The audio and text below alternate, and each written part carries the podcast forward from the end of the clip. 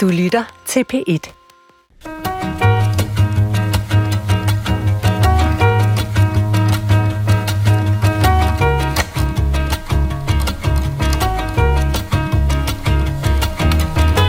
Jeg er sådan en, der skifter ret hurtigt øh, bukser og tøj i det hele taget. Så ja, indtil sommer, der har jeg nok fået nogle nye nogle, som jeg synes, der er federe i hvert fald. Hvad skal jeg dog tage på, tænker mange, før de går til en stor fest, hvor tøjet bemærkes. Men tænker man sig lige så meget om, når man går i Rema 1000, og hvad siger ens tøj om, hvem man er og hvordan man ser verden? Tøjet og modens sprog er det, vi bliver kloge på i dag.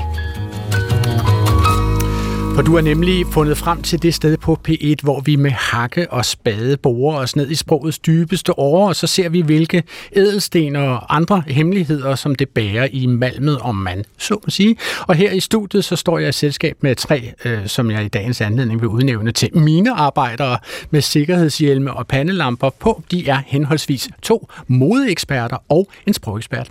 Og den første er en af Danmarks frontløbere inden for mode. Hun var en af vores første modebloggere, og hun er content creator med over 155.000 følgere på Instagram. Og derudover er hun også stylist og model og forfatter. Velkommen til dig, Marie Jedig. Tusind tak. Sikke en flot introduktion. Tak, det er meget venligt sagt.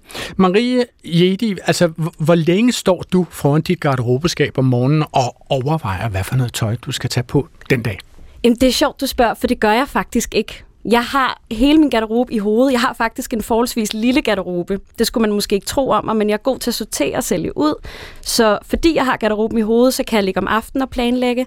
Og så kan jeg også have dage, hvor jeg, ligesom vi lige talte om, inden vi kom øh, På her. i gang. Ja, præcis. At øh, Chris har i dagens anledning taget et joggingsæt på, fordi det er en lidt følsom, sart dag. Jeg kan også have den type dage, hvor jeg bliver nødt til at overraske mig selv og tage joggingbukserne på. Okay, altså, og dermed har du jo øh, delvis præsenteret min næste gæst, som har været modeskribent og moderedaktør ved en lang række blade og magasiner. Han er tidligere tv-vært og nuværende redaktør på Dagbladet Børsens tillæg Weekend. Og også velkommen til dig, Chris, hvis hele navn jo altså også er Pedersen. Ja. Ja, Chris, altså, er, er, står du og klør dig i baghovedet med, med en finger, når du står foran dit øh, garderobeskab, og så rækker du ud efter noget og siger, det skal være lige akkurat det, som skal have øh, hovedrollen i dagens påklædning. Nej, det er næsten altid samme hovedrolle. Jeg har 14 eller 17 hvide skjorter, jeg har 10 par sort bukser, jeg har to par blå jeans, og det er ligesom det, og så er en masse sweater. Men, men jeg går stort set i det samme altid, og så er det, ligesom, så er det noget med konturerne, eller sådan overfladerne er forskellige. Og hvis jeg så er i sådan virkelig godt stramt humør, så kan jeg godt til noget, altså noget lidt hårdt på, der kræver noget af mig. Men i dag, der vågnede jeg simpelthen og følte mig sådan kold og forfrosten og sådan lidt sart, og så tog jeg joggensæt på. Men det er så sort, og det er et 70'er snit, så jeg synes, at jeg kan godt sådan, altså det har ligesom, jeg synes, det er hot nok til at har lyst til at have det på, og det er mere end et okay. okay. joggensæt. Og min sidste gæst er her for at holde vores pandelamper og hakker helt nede i de glimtende sproglige mineraler. Hun er seniorforsker ved Dansk Sprognævn, og også velkommen til dig, Eva Skaft Jensen. Tak. Eva, det tøj, som du har, øh, har på i dag, altså hvor meget har du grublet over, øh, om det var det, du skulle have på, eller om noget andet, øh, du skulle troppe op med her i dag? Det har jeg tænkt over. Jeg har forskellige dele af, øh, i min garderobe, som jeg kan bruge til forskellige ting. Jeg har sådan den type tøj, jeg bruger til repræsentantskabet, og den type tøj, jeg bruger til at komme et sted som her. Den type tøj, jeg bruger ned i Rema og så videre. Så jeg har lidt af hvert. Ja. Så det tøj, du har på her i radioen, det er ikke det, du tager på i Rema 1000? Jo, hvis jeg går i Rema 1000 på vejen hjem. Men det er ikke det, jeg tager på for at gå Rema 1000. Hvordan ser det tøj ud, som du tager på for at gå i Rema 1000, hvis du kun skal det den dag? Og så tager jeg det, der ligger øverst i bunken. Jeg har forskellige bunker. Der er det i skabet, som er rent, og så har jeg det over på bænken, som godt kan bruges igen. Som lige kan tåle lidt ekstra tur, før Ja. den kommer i vaskemaskinen. Okay. Mit navn er Adrian Hughes, så jeg bliver mærkeligt nok aldrig stanset på en rød løber og spurgt, hvor jeg har mit tøj fra. Så skam få den, der tænker ilde derom. Velkommen til Klog på Sprog. Altså, lad os prøve at bruge os lidt mere ind i, hvad vi siger med det tøj, som vi tager på, og lad os prøve at tale om det tøj, som I har på i dag. Altså, nu dukker du jo op her i dag, Marie, mm. med uh, det, som jeg med det samme uh, kiggede på og sagde, hold da op, hvor er det en flot trøje.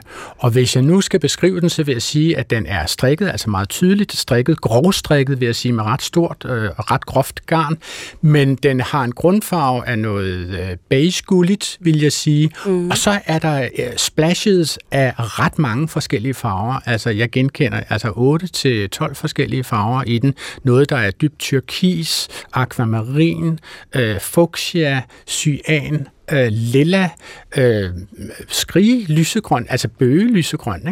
Det er Så jeg- et kursus i farvelager. Jeg er virkelig dygtig Jeg til at beskrive farver. har lavet kunstquiz i mange år, så jeg er meget i, øh, for farver og så videre. Altså generelt vil jeg kalde det en farverig øh, trøje. Er det rigtigt sagt? Ja, Ja. det er rigtigt. Hvad ligger der i det valg, at du tager den på i dag? Jeg tror, for mig er farver den største mulighed for mig til at udtrykke, hvordan jeg har det. Og i mange år, der gemte jeg mig væk i i sort tøj, og ikke at man gør det absolut, men det gjorde jeg, fordi at jeg havde brug for kontrol i mit liv, og nu er jeg i, øh, i en periode i mit liv, hvor jeg synes, det er fedt, at der sker noget, og at jeg også gerne vil underholde med det, jeg har på, og folk må gerne tage stilling til det. Okay. Chris, hvis du kigger på Maries øh, trøje og den hvide skjorte, som hun har på indenunder, og nu skal jeg lige dykke mig ned for lige at se. Nederdel, Du har nederdel. Er det, var det en lidt øh, olivengrøn nederdel, du den har er på? faktisk bare sort. Og så har du cowboystøvler på Ja. derudover. Ikke? Chris. Pedersen, hvor- hvor- hvordan vil du, hvis, hvis du skal sætte ord på, hvad, hvad har Marie sagt med sit tøj her? Hvordan vil du så omtale øh, Maries tøjstil her?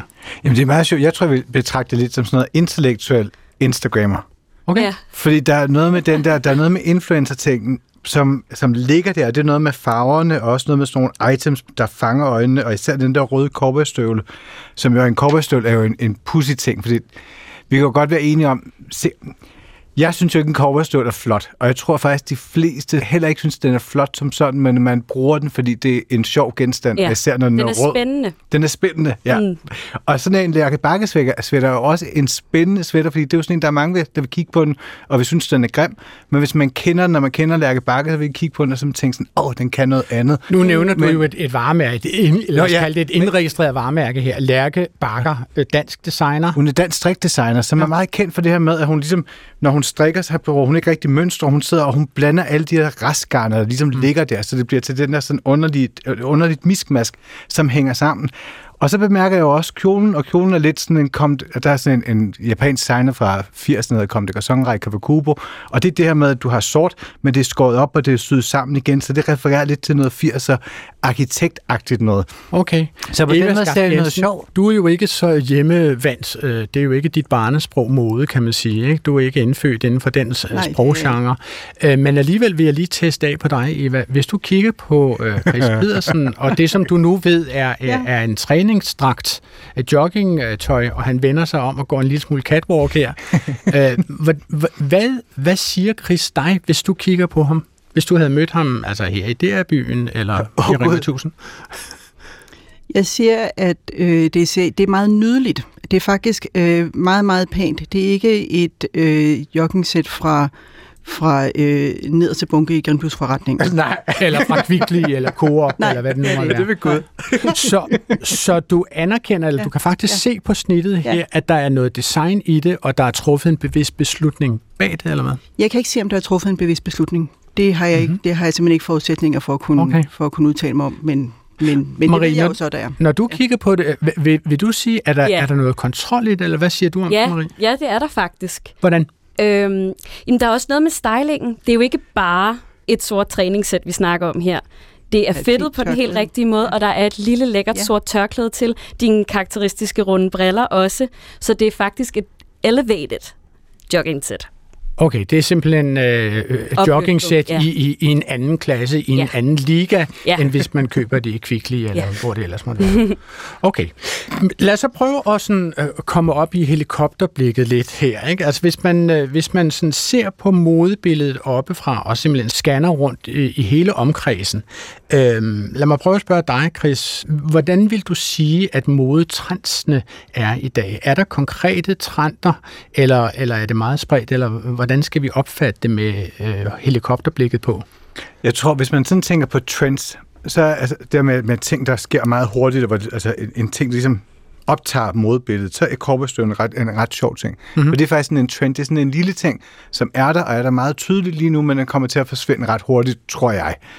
Derudover så er det hele den her fascination af, jeg tror, jeg kaldte det for Y2K, men hele den her fascination Det skal lige forklare af, Y2K, hvad Jamen det er den mode, man ligesom oplevede der i begyndelsen af nullerne med filmstjerner som uh, Lindsay Lohan, musikere som Britney Spears, uh, Paris Hilton, og så at det tøj, de havde på, når de gik ud af et supermarked eller ud af en natklub. Og det er lige der, hvor tabloidpressen eksploderer, hvor man begynder at se paparazzi-billeder sådan virkelig massivt i amerikansk popkultur. Men, men altså tøj... helt konkret Y2K, altså for mig lyder det som en glidecreme eller sådan noget. Altså, hvad, hvad betyder det? står for year 2000. Ja, okay. Nå. men det er ligesom, det er ligesom den der, det er sådan, det, det er... Øhm, det er, det er ligesom, fra nullerne og frem? Nej, det er, det er meget specifikt lige omkring, hvad hedder det, lige omkring år 2000. Ja. Og det er simpelthen en eksplosion af tabloidkultur og sladderkultur. Og så er det det der lille stykke maveskin. Altså, du ser, at t-shirtsen er så korte, at det, hvad hedder det, det er en meget lavtaljet jeans, så det er kun en eller to knapper, så den stopper lige over skambenet, og så har du lige et stykke kig til maven. Og den stil, det er også en, som er meget ekstremt fremme lige nu på alle forskellige supermodeller, hvis du sidder og blog eller kigger igennem Instagram, men egentlig også moderne kunst i øjeblikket, så er det et meget stærkt referencepunkt. Og det sidste vil jeg sige, det er måske der, som jeg repræsenterer lidt, det er den der sådan meget konkrete minimalisme, som egentlig også er en reference til 90'erne igen, men som handler om det med at skære, altså skære tøjet ind til kernen af, hvad det er, og lade være med at købe for meget i den sådan, i et håb om at repræsentere man også øh, tænker som om i forhold til miljøet. Ikke at altså, tale om det. Kan, kan man tale om, hvorvidt disse sådan, trends øh, symboliserer noget bestemt? Altså øh, Y2K-trenden eller stilen, symboliserer den noget? Altså siger man noget med den, Marie? Ja, det vil, jeg, det vil jeg helt klart vurdere, men jeg vil også sige, at det er en trend, der for mig at se er blevet adopteret mere af Gen Z's, altså den nye generation, dem der lige er et par år yngre end mig faktisk er 31. Altså generation Z? Ja, lige præcis. Okay. Og, og hvornår, hvor, hvem skal vi kalde generation Z? Hvem er de? Hvilke mennesker er de? Jeg tror, det er op til 26 er det nu. Øh, fra 18 måske til 26, okay. deromkring vil ja. jeg gætte på. År jeg er gamle. ikke helt specifikt. Ja, lige ja, præcis. Okay.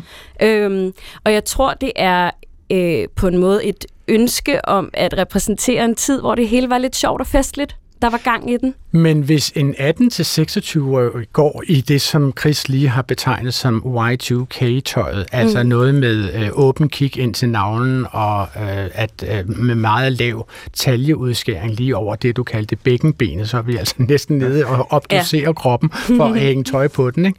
Altså, hvis, hvis en så ung person, som en 18-26-årig går i det, så er det jo tøj, som refererer til altså, vedkommendes absolute barndom, næsten ja. til noget fra før vedkommende er født. Så er det jo ikke noget, som vedkommende selv har været til stede ved, da, da det blev skabt den reference, er, er, er, der, er, det, er det ironi, eller øh, er, der, er det for sjov, eller hvad er det for noget? Jeg tror også, det kommer af en ironisk distance på en eller anden måde, men men vi har jo også, altså da jeg som barn kigger på dem, der er 10 år ældre end mig, at de på det tidspunkt mine forbilleder. Så jeg tror i virkeligheden, det er noget af det samme, der gør sig gældende, at man endelig kan få lov til at leve, udleve sine forbilleders påklædning. Ja, okay. nu, nu er jeg, jeg fylder 46 til sommer, og jeg kan jo huske, at da jeg var ung, der havde vi jo en lang periode med 70'erne, Altså sådan slut 70'erne. Altså I refererede til 70'erne? Jeg refererede til, til ja. slut 70'erne, og Jimi Hendrix og The Doors, og det der med også lavtallige bukser med svej, og en lille stram tanktop og en halskæde, og så hvis man havde hår på hovedet, så kunne det være langt. Det havde jeg altså Ja. Men nu siger du så, at du fylder 46 til sommer, og det vil sige, så er du født i 1977 eller deromkring, Ja, 77. Okay, og det vil sige, altså jeg gik i gymnasiet, jeg er 15 år ældre end dig, så jeg gik i gymnasiet fra 1977 til 80, ikke? og der kom John Travolta jo for eksempel frem mm. i Saturday Night Fever, øh, filmen øh, af samme navn, og L, dobbelt LP'en af samme navn. altså, dengang, der delte jeg jo verden op, eller folk omkring mig delte verden op i det, der hed diskere og øh, rocker, vil jeg egentlig sige. Ikke? Og rocker, det var sådan set ikke nogen, som stak med knive og skød folk med maskingevær, men det var mere sådan en, en tøjstil, vil ja. jeg kalde det. Ikke? Du, du er vel ikke naturligt vokset op med at dele folk op i de to segmenter, eller hvad, Chris? Nej, jeg tror, øhm, jeg, blev, jeg voksede mere op i sådan et, en sam, at der var noget med 70'er-rocken, og så var der noget med, hvad hedder det, altså der var der kvinderocken ved siden af, altså ligesom sådan, der var frihedsbevægelsen, der var 70'er-rocken, og da jeg så bliver lidt ældre, så begynder jeg at bevæge mig mere over i, i Britpoppen, og, og så egentlig den sorte Britpop, The Cure, pop, suede. Men, men jeg, jeg forbandt det måske mere med, med altså jeg, jeg har altid rykket rundt i sådan musikgenre, når jeg ligesom skal tænke tøj, så tænker jeg på den, så tænker jeg på lyden af tøjet. Der er altid musik, der har hørt mm. med. Okay. Altså, der, der findes jo i moden det, som man kunne kalde klassikerne, og hvis vi springer langt tilbage, i 1926, så introducerede Coco Chanel The Little Black Dress, den ja. lille sorte kjole, og den er jo siden blevet implementeret i enhver kvindes garderobe, eller i hvert fald mange. Den lille sorte kjole er efterhånden lige så slidt som nogle af mænds yndlings øh, kan blive det. Og det var også en del af Victoria Beckhams uniform, da hun optrådte med Spice Girls. I never know what to wear. Yeah, it must be really hard for you, Victoria. You know, trying to decide whether to wear the little Gucci dress, the little Gucci dress, or the little Gucci dress. Exactly. I know. Why don't you wear the little Gucci dress? That's a good idea. Ja, altså, så må jeg jo spørge jer, Maria og Eva, har I en lille sort kjole i skabet? Hvad siger det du, har. Eva? Ja, det har jeg. Ja, og hvad bruger du den til? Jeg bruger den til nogle bestemte ting, øh, og jeg er ked af at sige det. Nogle gange bruger det, fordi den er sikker. Hvis jeg ikke kan finde ud af, hvad jeg rigtig skal, så er den et sikkert valg. Altså hvis jeg er lidt usikker på, hvad det er for en forsamling, jeg skal være i, og måske ikke slår mig helt så meget løs, som jeg egentlig kunne have lyst til, så, øh, så vælger jeg den. Ja. Og har du også en, Marie? Jeg har hele tre. Så det er simpelthen et super sikkert kort at have i sin garderobe. Ja, det er det. Det er, Det er næsten ligesom uh, Chris' uh, 13 eller 17 hvide skjorter og hans ja. uh, 15 jeg vil faktisk sorte bukser. sige, at jeg tror, at for mange kvinder er det modsvaret til jakkesættet på okay. en eller anden måde. Mm. Okay. Marie, lad os prøve at kigge på uh, et, et billede, som du har lagt op på Instagram. Ikke? Ja. Et opslag fra den 25. februar, så procerer du her, du kan se det foran dig, jeg har lagt det foran dig, ikke? Ja. i den her lyserøde Anderson Bell t-shirt, og der har den så øh, inskriptionen Love skrevet på, og så er der blomster dekoreret hen over skriften. De er muligvis applikeret som broderi, eller er de bare trykt på? Nej, det er tryk på. Tryk på, okay.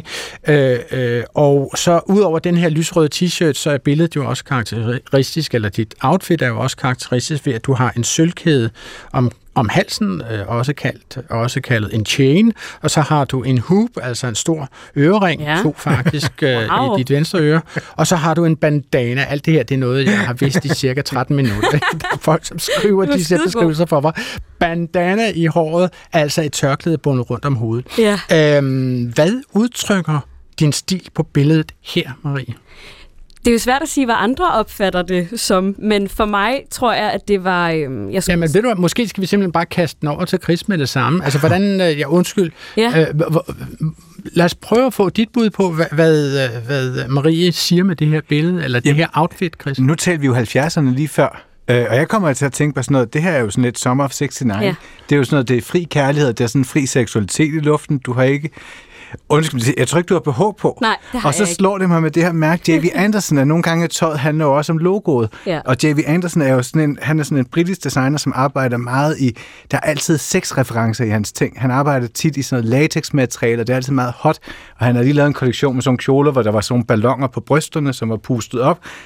Så jeg ser det faktisk meget som sådan et signal omkring fri seksualitet og en moderne opdatering af, af 1969 eller rødstrømbevægelsen. Så det her kostyme kunne næsten blive set på den nuværende opførelse af herre på Øster Gasværk i Ja. København. Altså, Ja, det er det er sådan en summer of love og hippie, og vi Der er vil helt ikke til klart noget med Vietnam og, og helst Og så vil jeg også sige, stadig med et hint af hele den her Y2K-ting, Ja, ja, ja. som vi også taler om, med Man ser faktisk et lille stykke mave nede til venstre. Ja, præcis. Og den er meget er med. stram, den her t-shirt.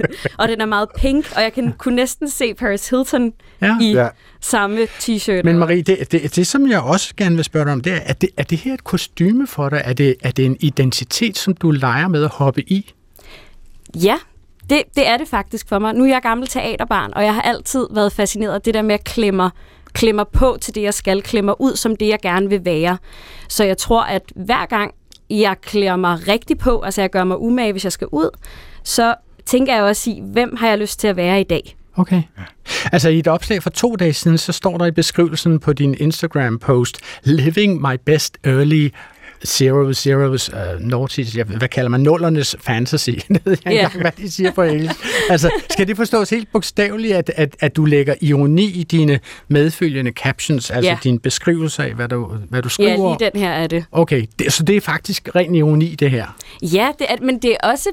Altså, ironi kan vel også tages alvorligt på en eller anden måde. Altså, der er jo som regel noget i, at når vi bruger ironi, så er det jo fordi, vi gerne vil sige noget mere.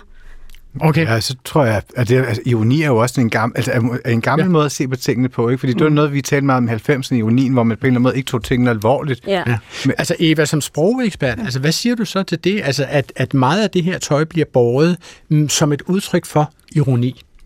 Jamen, jeg vil sådan set, så tror jeg nok for det, Chris var ved at sige, nemlig, at ironi kan jo betyde forskellige ting, og, og i 90'erne så var det netop sådan med, at man ikke ville tage ting alvorligt, men ironi er bare en form for, det er en form for bevidst befestliggørelse, en distance til det, man gør. Øh, og det blev i 90'erne opfattet som noget ikke alvorligt. Lad os kigge lidt på, øh, hvor folk i dag henter deres inspiration til, hvad de øh, går med. I 2006, der fik vi jo filmen The Devil Wears Prada, hvor Meryl Streep, øh, Streep spiller en usædvanlig giftig chefredaktør, øh, løseligt øh, baseret på Vogues mangeårige, meget magtfulde redaktør Anna Wintour. I scenen her, som vi skal høre et lille stykke fra, belærer hun sin sekretær om, at den blå trøje, som sekretæren har på, og den farve, den har, er blevet besluttet i det kontor, som hun selv sidder i. For det tror hun nemlig ikke selv på, sekretæren. Okay, I see. You think this has nothing to do with you.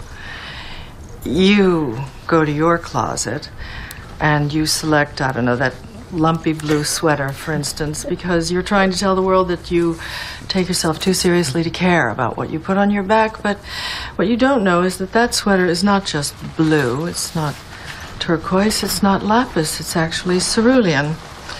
In 2002, Oscar de la Renta did a collection of cerulean gowns, and then I think it was Yves Saint Laurent, wasn't it, who showed cerulean military jackets?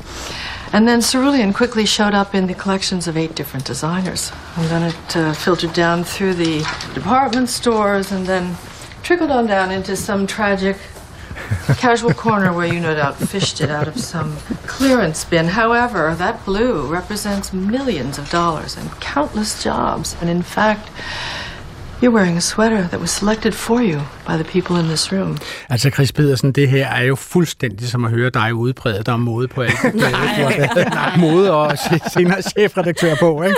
Og du har sikkert opført dig lige sådan over for dine mange, Nej. mange personlige assistenter. Men altså, havde, har moderedaktør lige så stor magt over, hvad folk tager på, som og, Vogues chefredaktør Anna Wintour havde før i tiden? Chris? Og, overhovedet ikke. Og den her film er jo faktisk meget sjov, fordi det er en film, der på en eller anden måde tager sin cues i tiden før sociale medier, før det totale opbrud. Den her joke fun- ville have fungeret tilbage i måske 1940-1930, hvor, hvor man kan sige, hvor modemagasinerne, chefredaktørerne der, de ligesom kunne bestemme, hvad kvinder havde på. Altså, mm. når, eller når designeren lavede noget, så blev det rapporteret i Vogue eller i hvilke, alle mulige andre magasiner, så var der nogen, der købte det, og så pludselig kunne du købe en efterligning i magasins kjoleafdeling eller sådan noget. Men det, der sker i 60'erne, er jo, Yves Saint Laurent laver Rive Gauche, som er stangtøj, du kan købe det. Der er ungdomsrevolutionen, og lige pludselig så vil alle folk have det, det er de unge mennesker på. Vi gider ikke have det, som overklassen er på. Vi vil hellere have jeans, og vi vil have små nederdele og sådan noget. Og så der sker noget der, men den store revolution er med sociale medier og Instagram. Okay. Hvor lige pludselig, det er simpelthen det, der, altså vi taler om, om gatekeepers på en eller anden måde, ikke? Men, men det hele bliver rykket rundt der, pludselig er det Marie Jedi, der bestemmer, hvad vi skal på, i stedet for, at det er Meryl Streep, som ja. er Winter. Men, men, men Marie Jedi, så må jeg spørge dig, er du den nye Anna Wintour? Altså er det dig, som Nej. bestemmer, hvad en tilfældig uh, personlig assistent kommer til at tage på? Fordi det fra dit modebillede langsomt filtreres ned igennem rallet og, og kommer ned til mere almindelige forbrugere, eller hvad? Jeg synes, det er et svært spørgsmål, fordi nu, jeg betegner også mig selv som content creator. Mm. Jeg laver content, og jeg mm. laver content, som jeg godt kan lide. Mm. Så kan jeg håbe på at influere, altså at blive influencer. Øhm, så jeg synes ikke, at det er mig, der som sådan vil eller kan bestemme noget. Øh, jeg håber, at folk ser på det, jeg har på, og synes, det er spændende og interessant. Havde du, havde, vil du sige, at du havde en moderedaktørs magt, dengang du var modeblogger? Nej, slet ikke dengang. Der er sket sindssygt meget med sociale medier. Okay. Blogging, dengang jeg bloggede, det er 15 år siden, jeg startede med det, øh, blev set lidt ned på. Altså, vi fik lov til at komme med til modeugerne, men vi skulle stå aller bag os, hvis vi overhovedet fik lov til at komme ind og se showsene. Øh, så der er sket rigtig meget med sociale mediers magt og influencers magt. Nu får man jo lov til at sidde ned på forreste række og være med helt sådan, øh, hvad hedder det, i frontline øh, med at gå med de nye ting og låne ja. det og få det af designerne. Men altså, jeg tror, må jeg sige noget, jeg tror, at hele forandringen, det med det, som den joke refererer til, det er jo fra, på et tidspunkt, hvor hvor, det er, hvor moden bliver dikteret. Altså det, ja. er, det er en overgang fra mode som diktat til mode som en samtale, og hvor sociale medier nu repræsenterer moden som samtale. Ja. Man har man ligesom Instagram eller influencer midt imellem samtaler og forbrugerne. Okay, men øh, nu er vi jo så over i Instagram, kan man sige, mm. og så, som I begge to betragter som den primære inspirationskilde for de fleste mennesker, som interesserer sig for mode. Ikke? For alt. Og, og Chris, altså, nå ja, for alt. Undskyld, alt. Mode. Hele verden. Filosofi, rumfart.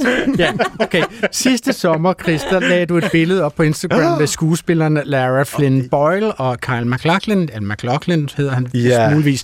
Ham, som blandt andet er kendt som Agent Cooper i serien Twin Peaks. Og du hashtagget billedet Perfection, altså hashtag Perfection. Lara Flynn Boyle er iført en sort biker læderjakke, vil jeg kalde den, og et par lyseblå jeans, og Kyle MacLachlan har en lys beige westernjakke med lange strimler hængende fra skuldrene og fra armene, som giver et uh, lidt flagrende præg, og så har han beige bukser på og sådan en tværstribet Sømandstrøje. sømandstrøje. Men altså, hvorfor hashtag perfection? Jamen, prøv at bemærke det. Altså for det første, det er, altså, det her er et tidspunkt, hvor hvad hedder, de her to mennesker er to af de mest berømte mennesker i hele verden. Ja. Det er en tv-serie, alle mennesker elsker. Det er et tidspunkt, hvor vi begynder ligesom at tage de her billeder, man begynder at se mange flere af de her kærestepar, Hollywood-par på gaden. Og så er der de her små detaljer. Hendes røde læber, den der Jetson-rød, en mat rød læbestift, hendes kulsort hår, hans bog i lommen, som lidt signalerer, enten har han en notesbog, så han helt tager små notater, men det kunne også være et eksemplar af Catcher in the Rye. Der er de der store oversized chinos, der er hendes perfekte 501'er, og så hans lidt goofy udtryk, fordi han ved bare, at lige nu, der er han the cat, der got the cream.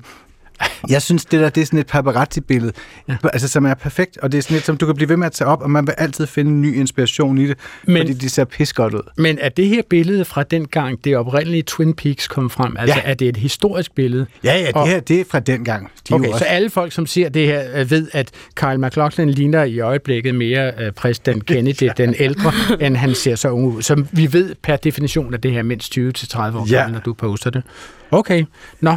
Altså, inspirerer det her billede dig, Ja, Marie? det ja, gør det. Hvordan? Men jeg synes også, at det repræsenterer en del af moden, vi også ser nu, som også er lidt den her, vi tager simple elementer, som for eksempel den stribede t-shirt, der har fungeret øh, tid, så længe jeg kan huske i hvert fald, og som Det, sikkert det, vil det, det, fungere det, det, resten det af som svarer til mændenes lille sorte. Altså, den stribede, Ja. ja. tværstribede t-shirt kan man altid tage på. Ja, og kvinden kan også, ikke? Okay. Og så har vi den her 70'er-agtige jakke, som ligner en, jeg kunne arve fra min morfar, øh, som har noget af det her sådan t- lidt, øh, altså sådan retro, lækre, casual, altså meget afslappet, og han smiler, han ser sindssygt godt ud, hun ligner en milliard.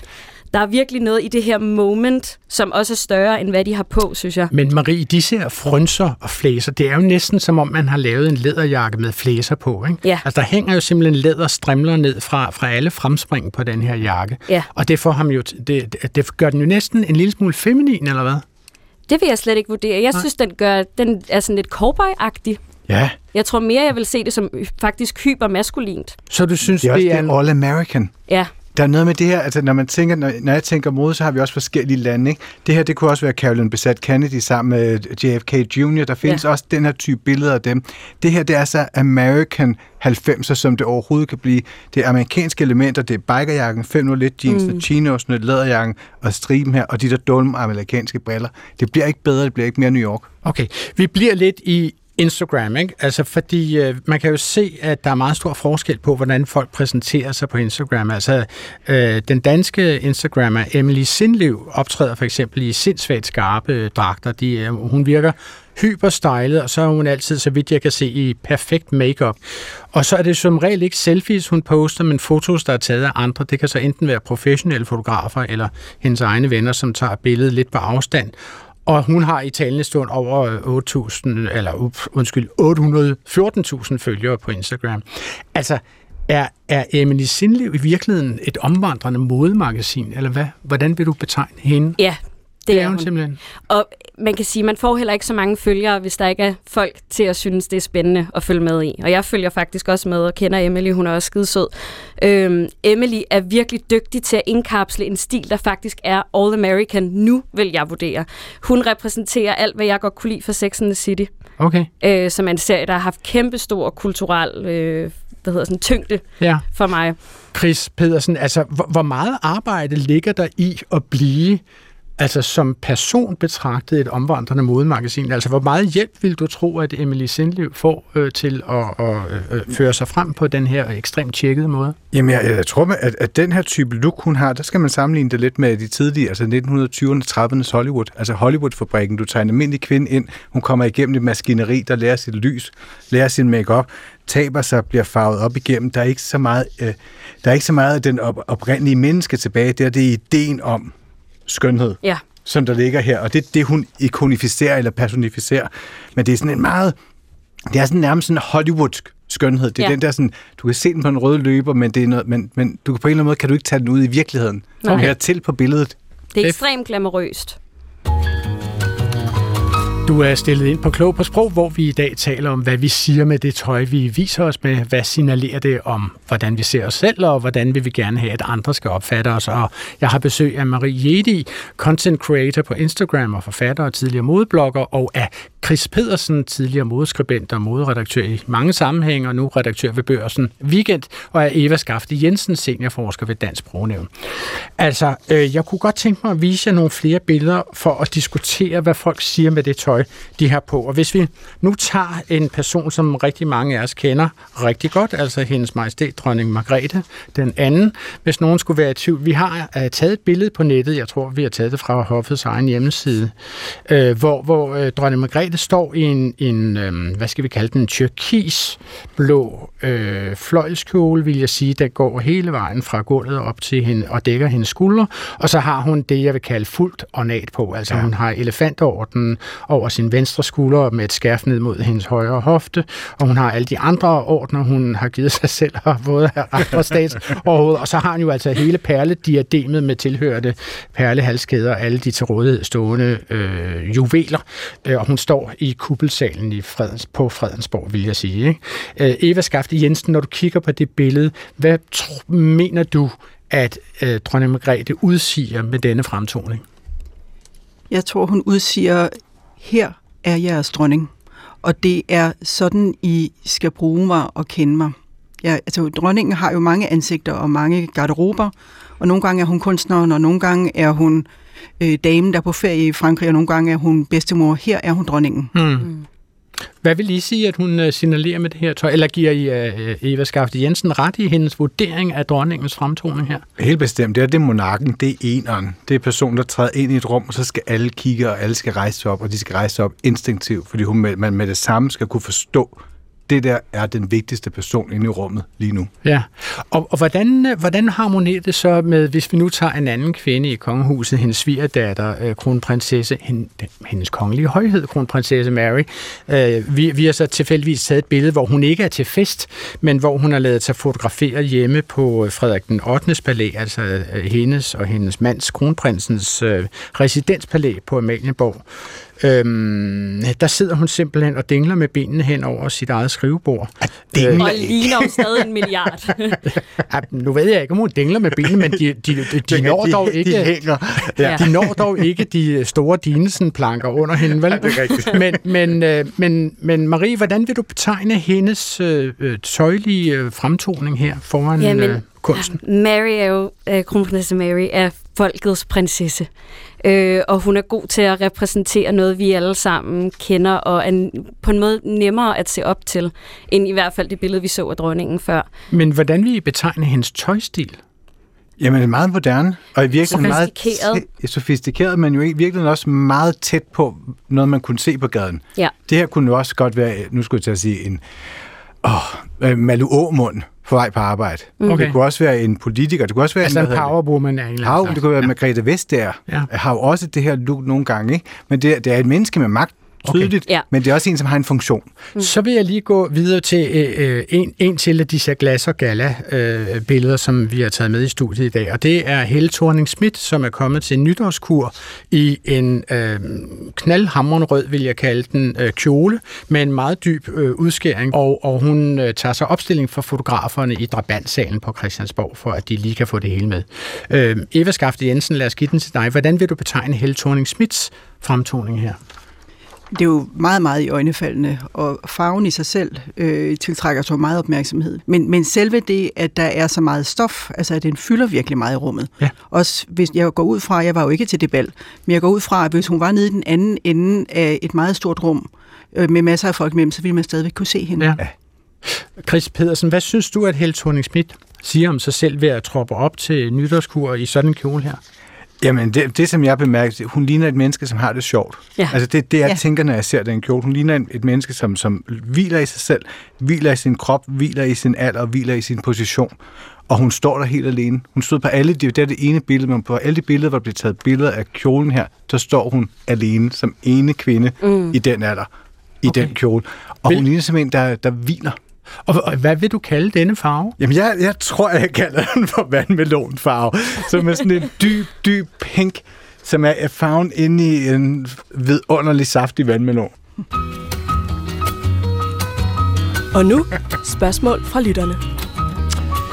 Et af de spørgsmål, som vi har fået øh, fra forskellige, det er øh, nogen, som har skrevet til os på øh, P1's Facebook-side i den sidste uges tid op til det her program. Og øh, det er et spørgsmål, som handler om begrebet det nye sort.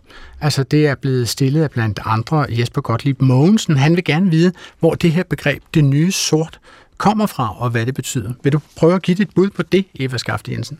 Ja, det betyder, at det her er det nye grundlæggende. Altså, nu talte vi om den lille sorte, den lille sorte kjole før, men i det hele taget så i mode, så er sort jo en rigtig, rigtig praktisk farve, for man kan kombinere den med alt muligt forskelligt. Og derfor så finder man i rigtig mange garderober sort i forskellige, ud, i forskellige øh, udformninger.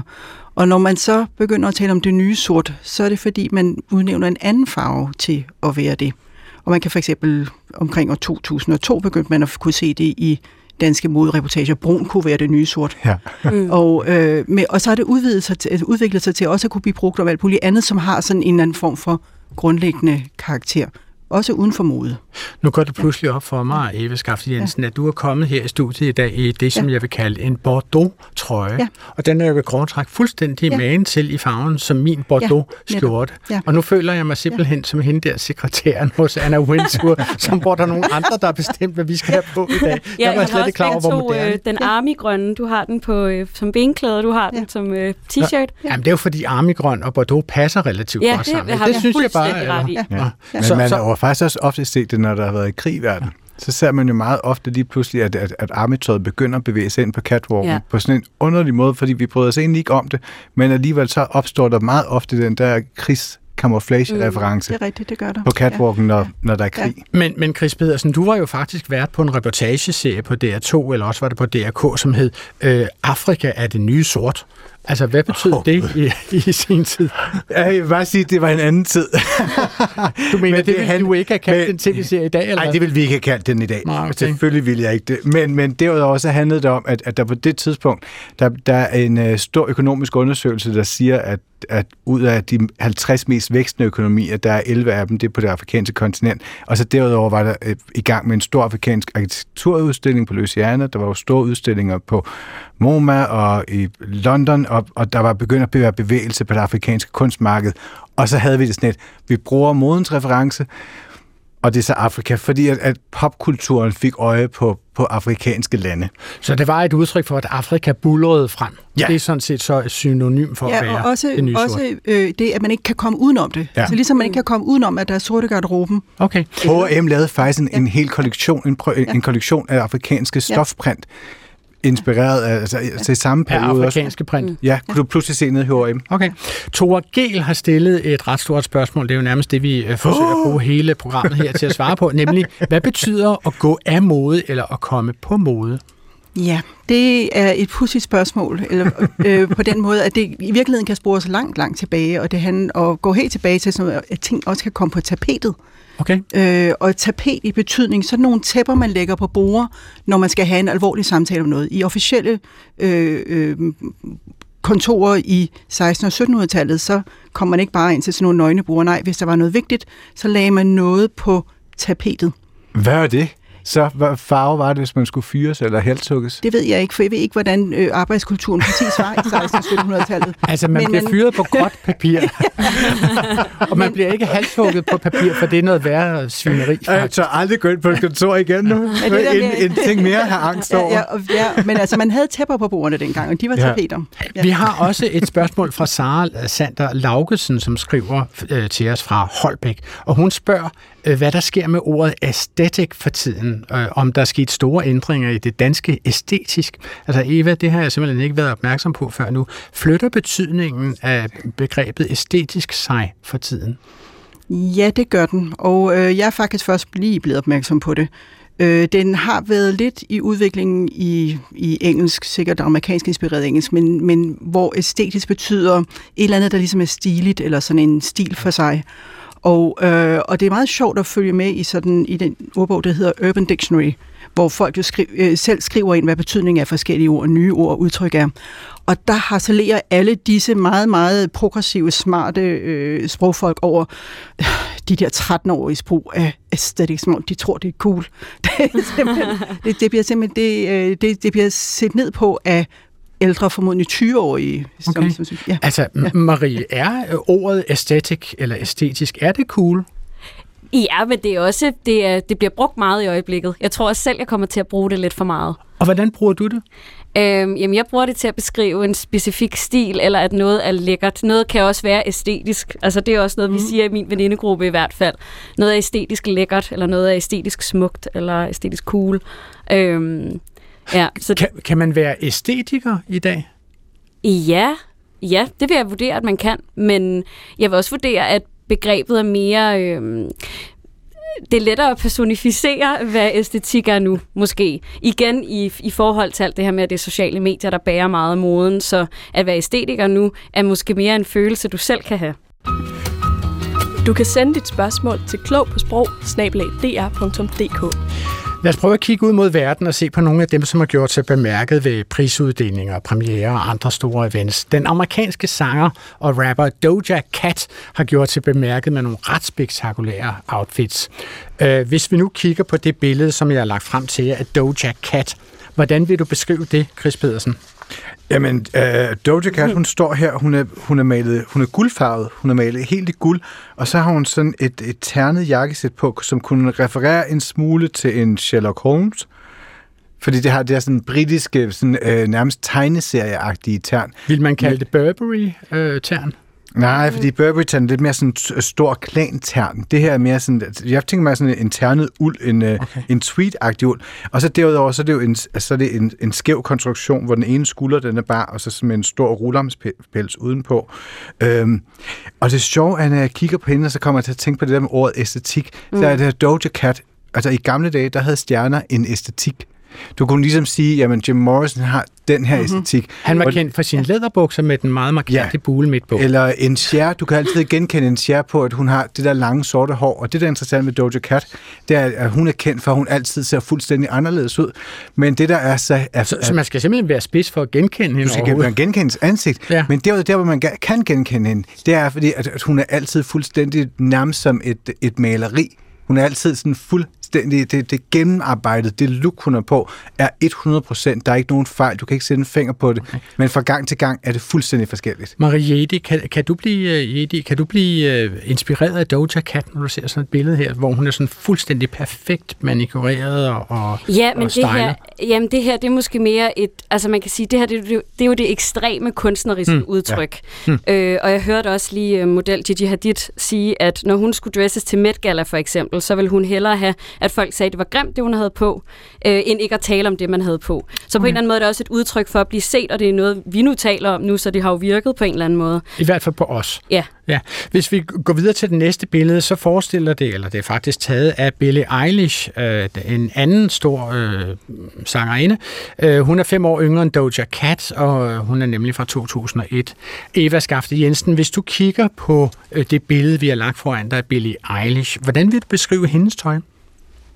Det er rigtig, eller hun ser rigtig afslappet ud. Hun, det er nogle ret løse bukser, og det ser ud til, at der er påsyede lommer i, i sådan nogle neonfarver. Øh, hun har hænderne i lommerne.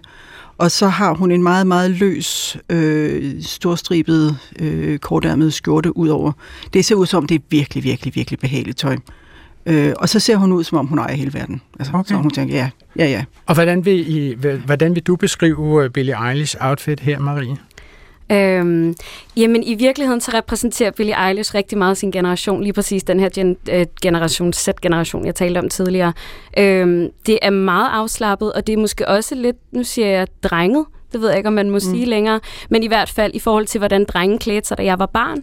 Øhm, og så står der jo også confidence på hendes skjorte, og hun ser jo også afslappet, selvsikker, rolig ud. Nu skal vi lige kigge lidt nærmere. Jeg står der confidence på det, fordi jeg havde fået det til, at der stod confidential. Men altså, så skal... ja, der er jo den særlige finte, at lommen er syet hen over dele af ordet. Ja, okay. det kan også være, at det er intentionelt. Det, er det, ja. det kunne det godt være, ja. Du kan få noget af mig, men ja. ikke hele mig. Ja. Men, men, så hvad ligger der i den der tekst, som står på den her lodret sort og hvid stribet øh, skjorte, hvis vi skal kalde den det.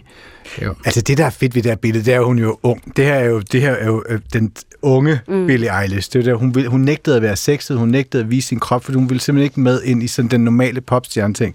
Men det her er jo også den ultimative teenager. Mm. Det er udvasket farvet hår, og den der lidt mutte, som ikke rigtig gider at svare på spørgsmålene. Yeah. Du kan stille yeah. mig et spørgsmål, jeg skal nok svare, men du kommer ikke til at få, altså du kommer simpelthen ikke til at forstå mig. Så er det typisk for Generation C, altså Z, øh, at der står tekster på mange af deres beklædningsgenstande, altså her på skjorten for eksempel? Ikke nødvendigvis, men det, det er også en del. Det er også en del af moden. Ja, og så tror jeg, at man skal, når man kigger på det her, så skal man huske nu, at, at unge mennesker forstår al mode. Der er et mm. sprog i moden, og vi, og vi kender alle koderne. Og de unge vil også vide, at den der sko, det er en, der, det er, jeg tror, det er en Adidas, der har designet ja. Jeremy Scott, som har den der lille vinge på. Altså man kender, altså unge kender tøjets koder på en helt anden måde, end man gjorde førhen. Jeg googlede for sjov skyld i går, hvor dyre man kan få de såkaldte Birkin håndtasker fra øh, Hermes. Og den dyreste, som jeg fandt på nettet, den har skiftet hænder, eller skal man måske snarere sige, den, den har skiftet albuer øh, for øh, kroner 777.000. Det var vist nok en alligator Birkin taske, og den var øh, vintage, altså mm, second hand, om man så, second hand bag. Nå, men sådan er det jo med ultra luksusvarer. De har jo simpelthen surrealistiske priser. Altså, har I et bud på, hvad, hvad siger man om sig selv, hvis man kommer gående med en taske på albuen, som koster altså, enten det dobbelte eller tre gange så meget som en gennemsnitlig dansk øh, medianindkomst? Hvad vil du sige til det, Marie? Det kommer også an på... Altså, jeg tror også, der er så meget i det her med koder i tøj, som handler meget om, hvilke miljøer du vis, altså fremviser dine outfits i. Ja. Og der er forskel på at komme gående med en Chanel-taske hjemme i Næstved, hvor jeg er fra, og så komme gående til modeugen. Fordi under modeugen er man vant til at se det. Man forventer måske nærmest, at folk har meget, meget dyrt tøj på. Så jeg blender måske ind på en eller anden måde, hvor hvis jeg kommer i i kredse, hvor der ikke er så mange, der har Chanel-tasker, så vil jeg måske stå ud og blive set på som the rich bitch. Mm-hmm. Hvad tror du, Chris, at man siger, når man tager så dyre ting på som en uh, Hermes-taske Jamen, jeg eller altid, en Chanel Gucci? Jeg, jeg har altid tænkt på, især med Hermes-taskerne, at de på en eller anden måde, så er de det ultimative sådan I've made it-symbol. Mm. En kvinde, som har skabt sin egen karriere, og nu har hun endelig fået det job, hvor hun har råd til at gå ned og ligge 100.000 bobs på den her, altså for den her taske. Ikke?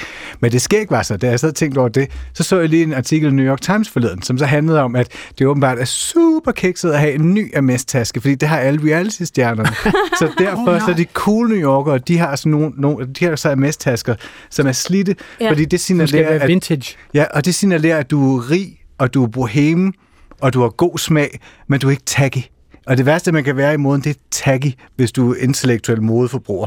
Så selv der med en Hermes-taske, du kan tro, at, at den har en, en værdi, men netop det rykker den, den kan rykke miljø, men der er også, altså sådan, men den bliver også læst forskelligt, om den er helt spritny, og kvinden kommer gående, som om hun vil passe på den, fordi hun er bange for, mm. at der kommer hak ind. Det er det værste. Folk, der passer på deres tøj. Det er jo også det her med, at tøjet hele tiden, at tøj er jo hele tiden en forhandling, mm. som er, handler om, hvem er inde, hvem er ude, og hvilke koder Altså, hvilke koder eksisterer der, ikke? Her til sidst vil jeg lige tage en runde med jer om, hvad vi udtrykker politisk med tøj. Uh, Vi har for eksempel givet jer et billede af, af det amerikanske kongresmedlem Alexandria Ocasio-Cortez, som optrådte til en velgørenhedsfest på The Metropolitan Museum i New York, altså den Met Gala, som Chris Pedersen omtalte tidligere, at man hellere skal tale om, hvor grimt man var klædt på, end slet ikke at tale Det var om, ikke mig, det var. Marie. Nå, det var Marie, som sagde det. Undskyld. Men sådan, det var, så The Met Gala har jo været nævnt en gang før. Mm. Men, men hun kommer jo så til The Met Gala med en hvid kjole med den blodrøde påskrift Tax the Rich, altså taxer de rigeste. Hvad vil du sige til det modeudsagn, Eva Skafte Jensen? Altså, det passer jo meget godt med hendes politiske holdninger, så det, så, så det er jo i overensstemmelse med det. Ja. Vil du også synes, at det var, altså, er det, er det begavet kommunikation? Det er i hvert fald kommunikation. Jeg, det er muligt, det virker på dem, som det skal virke på. Øh, jeg, det, jeg, det virker ikke rigtigt på mig. Nej, Men det, okay. Ja. Virker det bedre ja. på jer andre to? Ikke rigtigt på mig. Jeg tror også, jeg synes, det bliver meget ekstremt og meget direkte. Jeg havde synes, det var lige så sjovt, hvis det var en vintage kjole, som man vidste var fra et tidligere show, altså noget genbrug, eller sådan, hvis det er fordi, vi taler om forbrugskultur og materialisme. Øhm, Hvad synes du, Chris Jeg synes i virkeligheden, det har været meget sjovere, at hvis det er den her følelse, hun har af The Met Ball, som er den her sådan ikoniske mm. fest, som det koster 100.000 dollar for et bord, så skal man måske bare blive væk. Og måske yeah. havde det været et federe signal at sige, jeg fik den mest eftertragtede invitation i hele verden. Hele New Yorks overklasse Ja. vil gerne ind til den her fest, men jeg siger fuck det, og siger nej tak, Vogue. Men, I stedet for at stå netop i en nysyet kjole, hvor der står Tax Rich mm. inden til festen.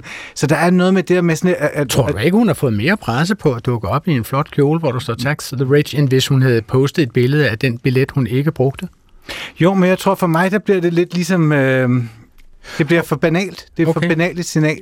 Der er jo også kommet fokus på øh, køn, non-binære øh, øh, eksistenser og alt muligt andet. Vi har jo sådan en international popstjerne, vil jeg kalde ham, som Harry Styles, mm-hmm. som jo øh, meget ofte optræder i øh, nederdele og øh, skørter og kjoler. Ja. Her har vi et billede af ham, hvor han har en jakke på, og så har han en kjole på, som jeg nærmest ville sige øh, en, en grålig kjole med rigtig, rigtig mange flæser hele vejen ned i sådan en spiralformet hele vejen ned til bunden øh, på en, på en øh, grøn mark. Og som nærmest ligner noget, han ville kunne danse flamenco i, vil jeg sige. Det er det, jeg associerer til en flamenco-kjole. Hvad synes I om hans måde at, at lege med øh, sit køn på, når han optræder offentligt? Harry Styles. Jeg synes, det er så spændende. Jeg synes, det er så fedt. Det er så forfriskende. Jeg har været øh, træt af den her sådan, giftige maskulinitet inden for mode i rigtig lang tid. Og jeg synes, Harry Styles som det her, den her superstjerne, kan virkelig få lov til at flytte nogle grænser ved at gøre det. Vi ser det jo ikke kun hos ham, vi ser det også i amerikansk reality-tv nu, hvor super maskuline mænd, vil jeg ellers sige, går i crop tops, har nejlagt på, nederdel. Øhm, jeg elsker, at der er plads til alle. Altså, når du taler om amerikansk reality-tv, ja. så kan vi sådan set også springe tilbage til Kvægtorvet i Odense med deres øh, X-Factor, som de jo laver. Ja. Og Simon Kvam har jo gjort sig bemærket som en af de tre dommere der, Ja. hvor han jo øh, optræder med neglelak. Mm. Og det har Simon Kvam fået rigtig meget at høre for. I kan prøve at høre ham udtale sig om det her. Der er jo mange, der har lagt mærke til dine negle. Ja, det er der godt nok. Hvorfor har du ellers taget neglelak på? Jamen altså, hvorfor ikke, han har sagt. altså, det er en festlig aften. Jeg synes, øh, fredag aften, live tv, musik, øh, det anser jeg som fest. Og øh, så er det bare naturligt at gøre det til en del af, af hvordan man klæder sig ud. Hvorfor tror du, at det, det vækker sådan nogle stærke følelser i folk, når, når mænd tager noget, der måske er klassisk feminin på sig? Ja, det er jo fordi, man øh, rokker ved traditioner. Altså, jeg har nu ikke selv mødt nogen, der var sådan voldsomt bestyrtet over det. Øh, Men hvis der er nogen derude, der er, så tænker jeg, at det er på tide, at nogen, som ellers opfatter sig selv sådan rimelig med, med fødderne plantet i den øh, celibogensiske muld, tager et neglelak på. Fordi det kalder tiden på, at man ikke ser så stort et skæld i, synes jeg. Altså, hvad, hvad siger det her, at, at sådan en som Simon Kvam kan begynde at optræde på øh, primetime tv med, med neglelak på? Hvad vil du sige til det, Marie? Jamen, jeg synes, at det er forfriskende. Jeg synes, det siger, at der er bedre plads nu. Og det er jo på en måde også ærgerligt. Man kan også mærke på Simon her, at han synes, det er ærgerligt, at han skal agere bannerfører for det. Fordi det burde bare være helt naturligt accepteret. Det burde ikke være så stor en ting.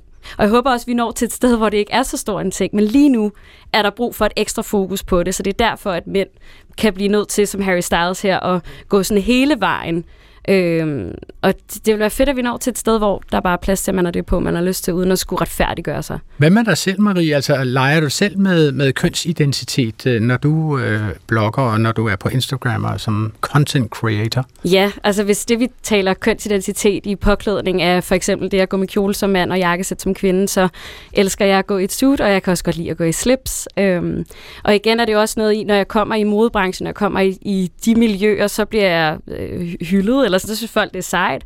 Øh, der, er ikke så meget, øh, der er ikke så meget med det, men hvis jeg kommer hjem og har det på, så vil folk sidst, altså stille sig undrende over for det, og så skal jeg retfærdiggøre mig. Mm-hmm. Så skal du lige pludselig forklare det. Ja. Nu talte vi jo tidligere om, om Britney Spears, og at du har også været inspireret af Britney Spears mm. og hele den der Y2K, øh, tror jeg vist nok den hed. Ikke? Mm. Øh, altså, hvad er dine egne erfaringer med, med at udstille dig mere kropsligt, altså at vise en masse mave, eller øh, vise noget, som, som viser din kropsform meget tydeligt frem? Jeg synes, det er det er faktisk en ret vild tid at være kvinde i lige nu, fordi at apropos det med jakkesættet, så føler jeg mig på en måde mere empowered, når jeg klæder mig som en, en i gåseøjne mand, end når jeg har den lille sorte på. Jeg kan godt føle mig enormt skrøbelig. Jeg kan godt føle mig øh, udsat for blikke, jeg ikke nødvendigvis selv øh, har lyst til. Øhm, og har også, øh, altså, kan huske en episode fra da jeg var, øh, var lille, var 11 år gammel, kommer i skole i 6. klasse i en øh, sådan one-shoulder top. Og øh, så blev jeg hævet til side og fik at vide, at det var altså alt for sexet. Det kunne man ikke gå med, når man var 11 år gammel. Og det synes jeg jo er fuldstændig grotesk. Altså det er niveauet over giftigt, at man kan se på en 11-årig som sexet, uanset hvad hun er på. Er, er det fortsat, at folk kigger på dig som, som et sexobjekt, hvis du begynder at tage tøj på, som, som viser din hud frem? Ja, sådan tror jeg, mange kvinder i hvert fald føler det. Chris Pedersen, du har jo været moderedaktør i mange sammenhænge. Hvad tænker du om, at, øh, at, at Marie nu fortæller, at det øjeblik, at man fremstiller sin, sin femininitet øh, med meget feminin tøj, så bliver man også seksualiseret? Men jeg tror, at i virkeligheden, så tror jeg egentlig ikke, at det handler om det der med, at det er meget feminin tøj. Jeg tror, at kvinder bliver seksualiseret stort set hele tiden. Mm. Og det er så nu, at nu er der en samtale, som så ligger her, fordi der er en mode, der er en samtale omkring det feminine i, i meget høj grad. Men jeg tror, at seksualisering, den finder sted hele tiden, og det må være enormt opslidende. Eksperimenterer du selv med, med, med din kønsidentitet, når du tager tøj på? Nej, det gør jeg ikke, men så alligevel, så har jeg for nogle år siden, så jeg begyndt at gå i silkeskjorter. Og det handlede om, at på et tidspunkt, så blev jeg slank nok til at kunne bære det, og så købte jeg nogen, og så kan jeg huske, at i starten, når jeg havde det på, ligesom når man havde læderbukser på, så følte jeg, uh, det var alt for sådan hot, eller det var sådan for, for meget. Og lige pludselig nu, der kan jeg altså godt lide at have sådan en meget tynd silkeskjort på, knappet ned til navnen. Altså, men det er ikke, men jeg har altid klædt mig traditionelt maskulint. Men da jeg skruer op for, og ned for min øh, såkaldte sex appeal, men den er jo, det er jo op til beskueren, det er jo ikke mig, der kan beslutte det. Okay, det var, hvad vi nåede i Klog på Sprog i dag. Jeg siger tak til mine meget stilfulde gæster, som var og stadig er Marie Jedi, content creator og tidligere modeblogger med 155.000 følgere på Instagram, og til Chris Pedersen, redaktør ved Børsen Weekend og tidligere tv-vært, og til Eva Skafte Jensen, seniorforsker ved Dansk Sprognævn. Udsendelsen her er tilrettelagt af Isak Steven McCauley og af Svala Sigfus Dottier, som også stod for teknikken og præsenteret af undertegnet Adrian Hughes. Skriv jeres spørgsmål til os til klog på sprog, eller på P1's Facebook-side, og lyt til os som podcast på DR Lyd og alle andre vegne på genhør næste fredag op til middagsradiovisen.